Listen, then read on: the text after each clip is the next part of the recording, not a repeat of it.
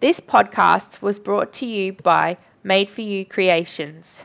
They specialize in handmade weighted blankets.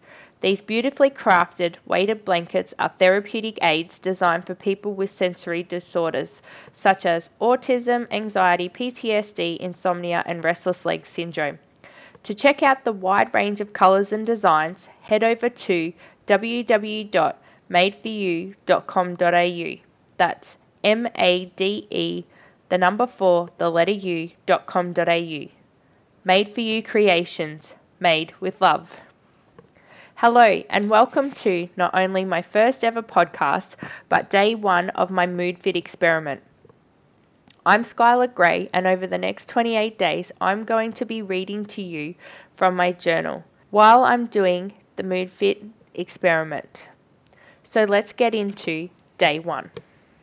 It's day one. I have a new book to write in, and I feel more than ready to start the MoodFit experiment.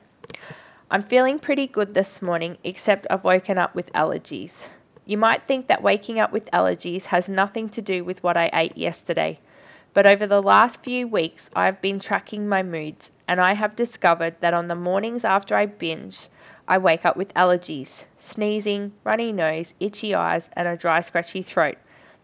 This is something that I will have to look into at a later date. I was a bit bingy yesterday, nothing too over the top. That was Saturday.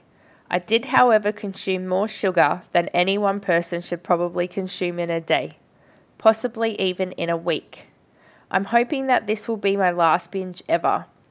My goal for the MoodFit experiment is not only to stabilize my moods, but to break the binge diet cycle that I have been trapped in for way too many years. It's exhausting. I'm really hoping I will develop a new healthy relationship with food. I want to be able to go into the supermarket and not have an anxiety attack. I want to break free of my food enslavement. I don't want to be constantly thinking about food.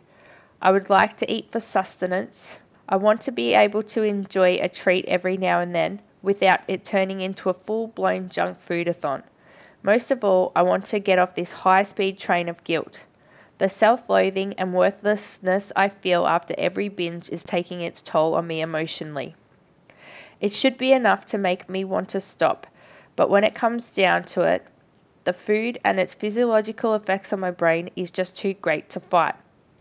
When they say sugar has a similar effect on your brain to cocaine, I think they are right. I'm sure this is how drug addicts feel. They can see how harmful their addiction is on their lives. The fun has long worn off, and now they're just left with the need to take their drug of choice to function.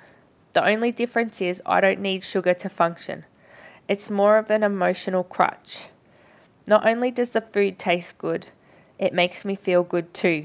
When I'm stressed, it calms me down. So here's to a successful day one. That's it for today's podcast and for today's journal entry. I'll be back tomorrow. You can follow me on my socials at Skylar Gray, except for on Facebook, it's Skylar Gray 1. And if you want to find out more about the MoodFit experiment, you can head over to my YouTube channel and watch my video about MoodFit. Until tomorrow, take care.